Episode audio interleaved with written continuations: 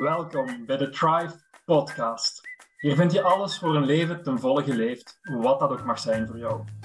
Van praktische tools en technieken tot eeuwenoude wijsheden en inzichten die jou zullen helpen met het uitbouwen van een leven dat jij wilt. Ik ben Jan Aquarius, voormalig redracer, getransformeerd naar Happy High Performer. En ik toon je graag hoe het ook anders kan. Hoe we van drukte, stress en middelmatigheid kunnen bewegen naar impact, voldoening en moeiteloze topprestaties in eender welk domein van jouw leven. Van harte welkom.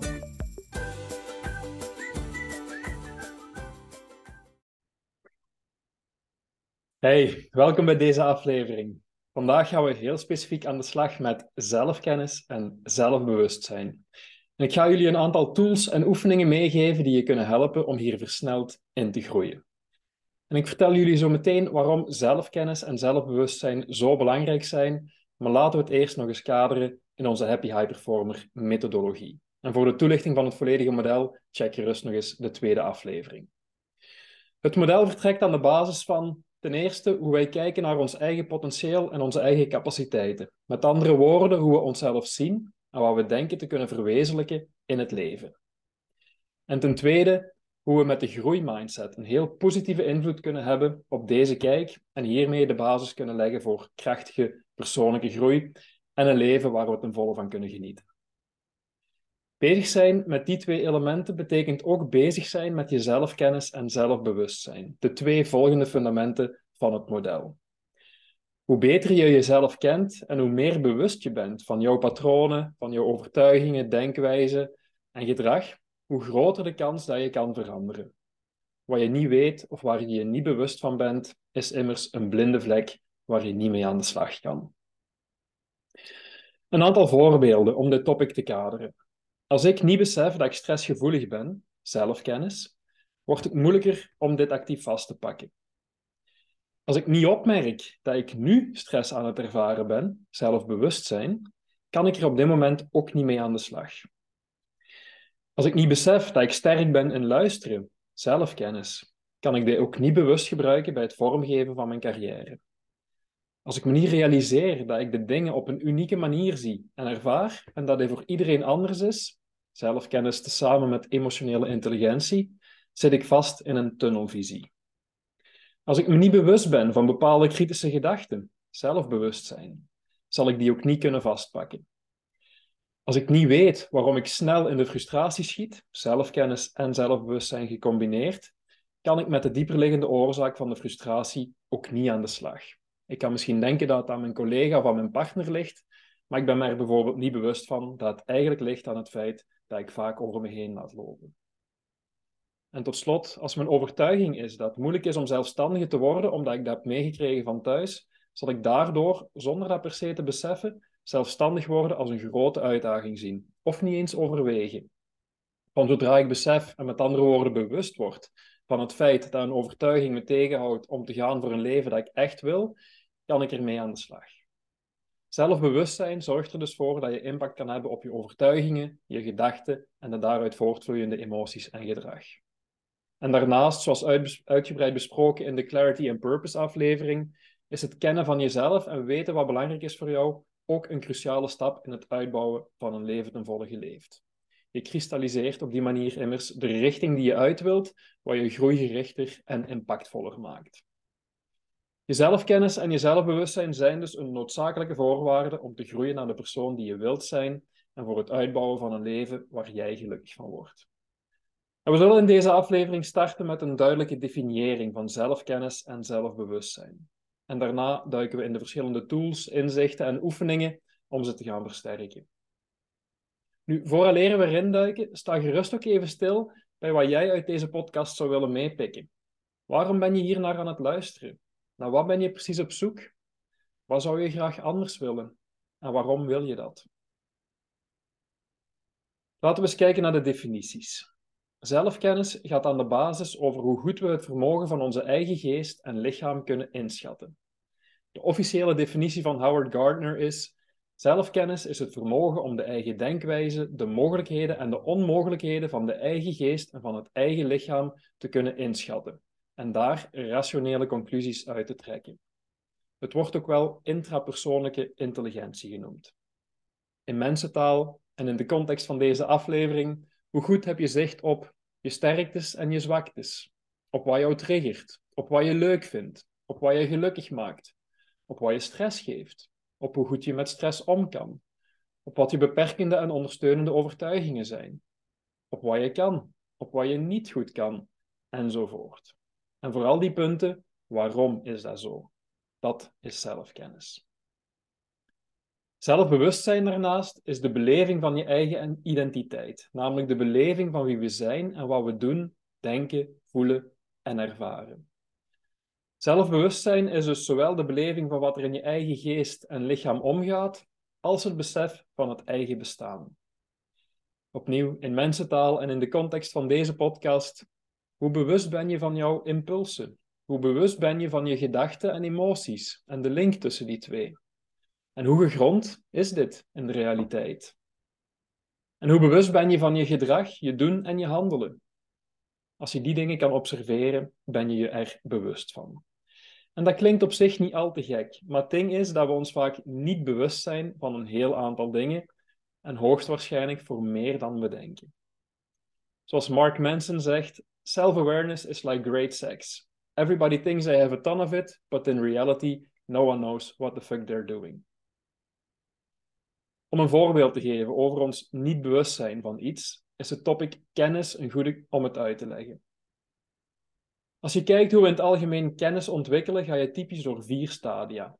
Onbewust onbekwaam, bewust onbekwaam, bewust bekwaam en onbewust bekwaam. Het eerste stadium is onbewust onbekwaam. Hier weten we niet wat we niet weten en zijn we ons er dus niet bewust van. En dit zijn vaak blinde vlekken die in het kader van kennis en competenties ons, ons kunnen tegenhouden van bijvoorbeeld goede prestaties. In het kader van ons happy high performance model zijn dit de dingen die ons kunnen tegenhouden voor een leven ten volle geleefd. Dit stadium is iets dat ook kan leiden tot vals zelfvertrouwen of overconf overconfidence, wat ook foute intuïtie met zich kan meebrengen. Bijvoorbeeld, je bent een nieuwe job gestart en denkt misschien dat je best al veel weet dankzij jouw excellent diploma, terwijl je in realiteit helemaal nog niet zoveel weet. Op dat moment ben je dus onbewust onbekwaam. Het tweede stadium is bewust onbekwaam. In die nieuwe job bijvoorbeeld begin je nu geleidelijk aan te beseffen dat er nog veel is dat je moet leren. Dit brengt het zelfvertrouwen naar een realistisch niveau en zorgt dat je preciezer en voorzichtiger te werk zal gaan, omdat je nu weet dat je nog veel niet weet. Bewust onbekwaam dus. Het derde stadium is bewust bekwaam. Je groeit bijvoorbeeld in je job en begint te voelen daar, dat je er echt goed in begint te worden. Je weet beter wat je moet doen in verschillende situaties. Je zelfvertrouwen gaat omhoog, je wordt competenter. In dit geval trouwens is het terecht zelfvertrouwen. Bewust bekwaam dus. En het laatste stadium is onbewust bekwaam. Je bent zo goed geworden in wat je doet dat je er niet meer moet bij nadenken. Je gedrag en je denken verschuift terug naar het onbewuste. Je intuïtie is on point en je doet waar je goed in bent zonder bewuste effort. Er zijn ook vaak talenten van jou, dingen die heel natuurlijk komen en waar je bijna geen moeite in moet steken. In het dagdagelijkse leven gaat het ook vaak over handelingen die we vaak herhalen, de zogenoemde gewoontes. En op die gewoontes wil ik even verder bouwen. Gewoontes zijn op zich top. Bijvoorbeeld niet moeten nadenken over hoe ik mijn arm moet bewegen tijdens het tandenpoetsen is nuttig. Niet bewust moeten nadenken over hoe ik met de auto moet rijden is ook superhandig. We herinneren ons waarschijnlijk allemaal het begin van het autorijden, waar je elke handeling heel bewust moest uitvoeren. Toen zaten we in het bewust onbekwame kwadrant. En dan als je al een tijdje met de auto aan het rijden bent, weet je dat het op een gegeven moment een automatisme wordt. Wat betekent dat je er niet meer over moet nadenken. Onbewust bekwaam dus. Er zijn dus veel voordelen aan die automatische piloot van het onbewust bekwame. Het helpt ons brein om zo efficiënt mogelijk te werk te gaan. Maar er is ook een keerzijde, want het schuift een deel van ons denken en gedrag terug naar het onbewuste. En dat willen we voor onze persoonlijke groei net vermijden. Denk ook aan je slechte gewoontes. Wanneer je automatisch je telefoon grijpt, op social media springt van zodra je een uitdagende taak voor je hebt liggen, dan is dat niet behulpzaam. Het is ook niet ideaal wanneer je bijvoorbeeld ongewild op je vrije dag op je werk terechtkomt, omdat je zonder nadenken de route hebt genomen die je het meeste neemt. Dus voor het kwadrant onbewust bekwaam, en zeker ook voor het kwadrant van het onbewust onbekwame, pleit ik ervoor om deze zaken zoveel mogelijk terug in je bewustzijn te trekken. Voor de slechte gewoontes betekent het dat je er actief mee aan de slag kan. Voor de goede gewoontes en talenten betekent het bewustzijn ervan dat je ze ook meer bewust kan ervaren, wat vaak positief zal zijn. In het algemeen kan je stellen dat alles waar we ons niet bewust van zijn en wat ons op die manier kan tegenhouden om te groeien, te veranderen of meer intens iets te ervaren, best in ons bewustzijn getrokken kan worden. Met als doel meer impact op wat we ervaren en bereiken in ons leven. We willen met andere woorden terug meer impact krijgen op onze automatische piloot en meer inzicht en impact op onze blinde vlekken, nodig voor ons groei- en veranderproces. En je kan het onbewuste terug meer in je bewustzijn trekken door je zelfkennis en je zelfbewustzijn te versterken. Groeien als persoon is in de eerste plaats een bewustwordingsproces. Hoe beter je kennis van jezelf en hoe bewuster je bent van alles, hoe meer voedingsbodem je creëert voor het uitbouwen van een leven waar jij het maximale uit kan halen. Met een hoger bewustzijn leef je trouwens automatisch meer in het moment. In het kader van geluk is het een parel. Je zit immers niet te kniezen over het verleden of gestresseerd of angstig te zijn over de toekomst en beleeft ten volle het huidige moment. Meer hierover in de aflevering over geluk. Ook voor je emoties en je algemene gemoedstoestand geldt van zodra je daar bewust van wordt, kan je ermee aan de slag. Bewustzijn betekent dat je jezelf kan observeren zoals je iemand anders kan observeren. Je kan naar jezelf kijken van op een afstand en die afstand is een heel krachtige tool voor geluk. Met dat bewustzijn en die afstand hoef je immers niet meer verwikkeld te geraken in je emoties. Je voelt ze wel, maar je hoeft er niet helemaal in mee te gaan indien je dat niet wilt. Of als je dat wel wilt, kan je het extra intens beleven. Dankzij je verhoogd bewustzijn en dankzij je skill om jezelf te observeren van op afstand, zal je ook veel makkelijker onderdrukte emoties en andere dingen die je liever niet onder ogen wilt zien, toch recht in de ogen durven kijken. Dat leidt ertoe dat je die opgekropte emoties ook ruimte kan geven om er te zijn. En die ruimte zal helpen om het te transformeren. Het wegduwen of het niet willen onder ogen zien houdt je in een greep. Het bewustzijn ervan en het durven laten zijn brengt transformatie. Een simpel model om deze theorie over zelfkennis en zelfbewustzijn concreet vast te pakken is het bewustzijn, intentie, actie, resultaatmodel. En dit model legt uit hoe bewustzijn kan leiden tot een intentie die over kan gaan in een actie, wat een bepaald resultaat tot gevolg heeft. En een simpel voorbeeld om dit toe te lichten. Ik ben iemand die weinig dingen afgewerkt krijgt. Ik werk hard en denk dat, voldoende, en denk dat dat voldoende moet zijn om dingen afgewerkt te krijgen. Maar ik was me niet bewust van het feit dat ik te veel dingen tegelijkertijd probeer te doen. Waardoor mijn focus verspreid is en ik inefficiënt werk. Van zodra ik me bewust werd van het feit dat ik te veel dingen tegelijkertijd probeer te doen, waardoor er eigenlijk bijna niets afgewerkt geraakt, kan ik daarmee aan de slag. Ik kan dan de intentie zetten om bijvoorbeeld voor één uur of voor een halve dag onafgebroken te werken aan één taak, vooraleer ik iets anders doe. En als ik die intentie dan in actie omzet, dan zal dat maken dat ik wel dingen begin af te werken. Of misschien ook niet, maar dan kan ik die kennis en dat bewustzijn gebruiken om verder na te denken over hoe dat dan precies komt en dan daarmee aan de slag. Bewustzijn geeft ons dus een keuzemogelijkheid. Wil ik dit behouden? Wil ik me zo verder blijven gedragen? Wil ik me zo voelen? Wil ik dit versterken of net niet? Is de basis van diepgaande groei en transformatie. En ter afronding van dit stuk theorie neem eventueel een paar reflectieminuten minuten voor de volgende vragen. In welke domeinen in jouw leven denk je dat onbewuste patronen jou tegenhouden voor meer geluk, meer voldoening of meer succes? En als je die domeinen bepaald hebt, instinctief, wat zouden enkele van die patronen kunnen zijn? Daarnaast, wat zijn dingen die je over het algemeen goed doet? Misschien dingen die voor jou normaal lijken, maar voor de buitenwereld niet per se. We zijn ons helaas vaak niet bewust van alles wat we goed doen. We zijn met z'n allen expert in het niet herkennen en niet waarderen van onze sterktes, van de dingen die we goed doen en van onze successen. Maak er dus een gewoonte van om hier ook bij stil te staan. Wat zijn kwaliteiten die je hebt? Bijvoorbeeld vriendelijk, geduldig, een snelle werker, gefocust, sportief. Gedreven, sociaal, een goede spreker enzovoort. Herken en waardeer je die sterktes en kwaliteiten ook voldoende. En wat kan je doen om ze meer te waarderen? Om deze aflevering af te sluiten, kort nog een aantal tools en technieken die je groei- en leerproces kunnen versnellen. Ik behandel ze wat dieper in een volgende aflevering, maar geef je hier toch al de lijst met dingen die je kan doen mee. Ten eerste journaling. Journaling is een krachtige manier om tijd te nemen voor jezelf en verschillende elementen aan te raken die je zelfkennis en zelfbewustzijn kunnen verhogen. Je kan er heel gestructureerd mee aan de slag of eerder spontaan en los. Beide zijn nuttig en met pen en papier werkt het beste. Ten tweede, mindset. Mindset gaat over hoe we denken uh, en hoe, hoe we over de dingen denken en hoe we er naar kijken.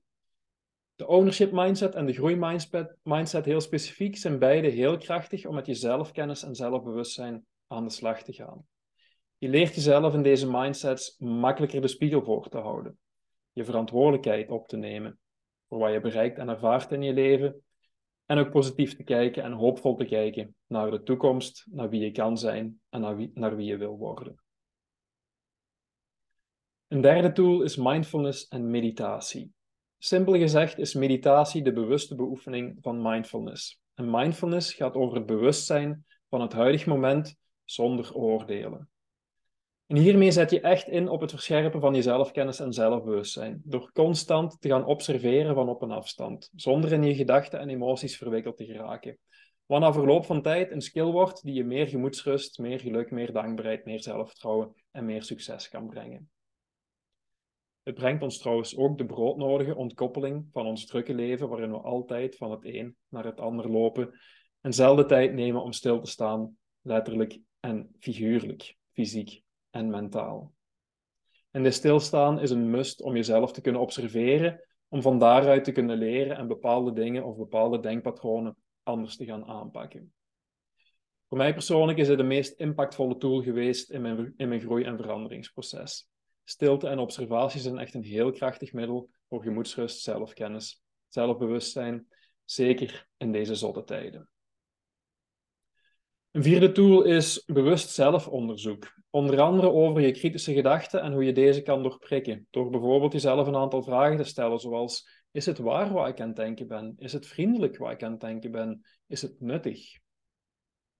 Een vijfde tool is reflectie over jouw verlangens en wat belangrijk is voor jou. En hiervoor verwijs ik je graag terug naar de aflevering over clarity en purpose. Een zesde tool is actief op zoek te gaan naar feedback. Anderen zien meer dan wat we zelf zien over onszelf. En externe feedback kan dus heel verrijkend werken voor onze zelfkennis en zelfbewustzijn. Een zevende tool uh, zijn persoonlijkheidstests. Hoewel ik geen voorstander ben van mensen in hokjes te plaatsen, kunnen ze wel heel wat inzicht geven in jezelf. De achtste tool is nieuwsgierigheid. Simpelweg actiever inzetten op je nieuwsgierigheid uh, en, en nieuwsgierig door het leven gaan is echt een magische bron voor je bewustzijn en voor je zelfkennis. Een negende tool is het Johari Window. Johari Window, ik weet niet hoe je het precies moet uitspreken. Een model dat je inzicht geeft in uh, wat geweten of niet geweten is over jezelf door anderen en wat je zelf weet over jezelf. Het kan op die manier blinde vlekken blootleggen en ook façades of maskers die je inzet uh, op die manier ook blootleggen. En tot slot, uh, kernkwadranten uh, is ook een heel interessant model dat je helpt om jezelf en anderen beter te begrijpen. En zoals gezegd zal ik wat dieper ingaan op enkele van deze tools in een volgende aflevering.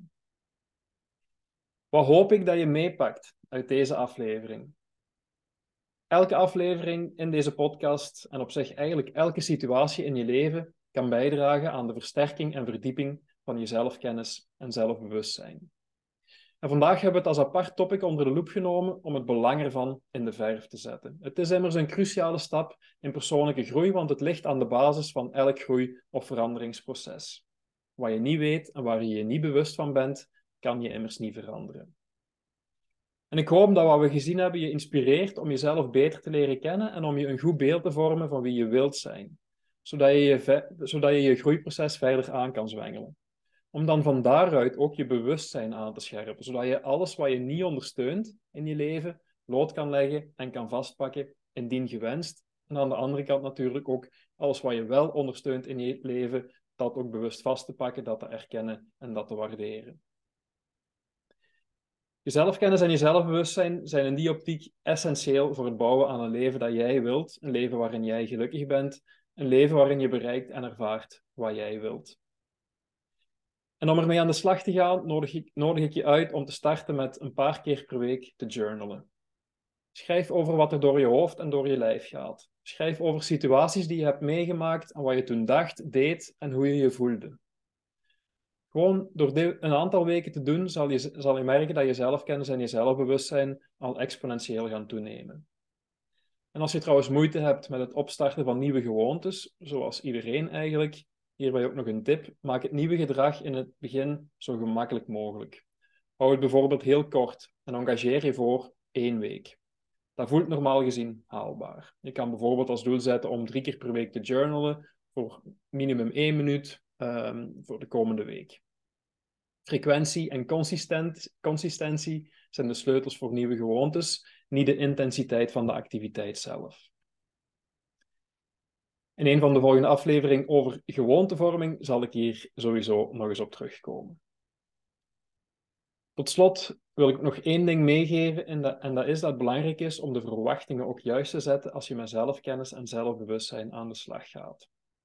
Voor de meesten zijn er geen mirakeloplossingen die meteen een gigantisch effect hebben. We hebben als mens zoveel te leren en in dit geval vooral ook te ontleren, wat meestal niet op 1, 2, 3 gaat. Persoonlijke groei is een continu proces waarin we stap voor stap met onder andere deze tools dingen bloot gaan leggen waar je mee aan de slag kan om verder te groeien. En ik vergelijk het, soms, uh, het proces soms met de, de groei van je haar. Als je dit dag op dag bekijkt, ga je weinig verschil zien. Maar op een aantal weken of een aantal maanden kunnen die kleine groeistappen wel leiden tot een duidelijk zichtbaar verschil. Zo ook met je zelfkennis en zelfbewustzijn. En in het verlengde daarvan je persoonlijke groei in het algemeen. En vergeet dan je groei na die weken of maanden ook niet te vergelijken met dat startpunt. Vaak trappen we in de val om vooral te focussen op wat we nog niet hebben of op het feit dat we niet staan waar we, waar we gehoopt hadden te staan in plaats van te focussen op de groei en de stappen die je wel al verwezenlijk hebt. Op een leven waarin we onszelf nog beter leren kennen, waarin we bewuster worden van wat er in, en rondom ons gebeurt en waarin we de vaardigheden ontwikkelen om van daaruit keuzes te maken die bijdragen aan ons welzijn. Op een leven ten volle geleefd. Tot snel.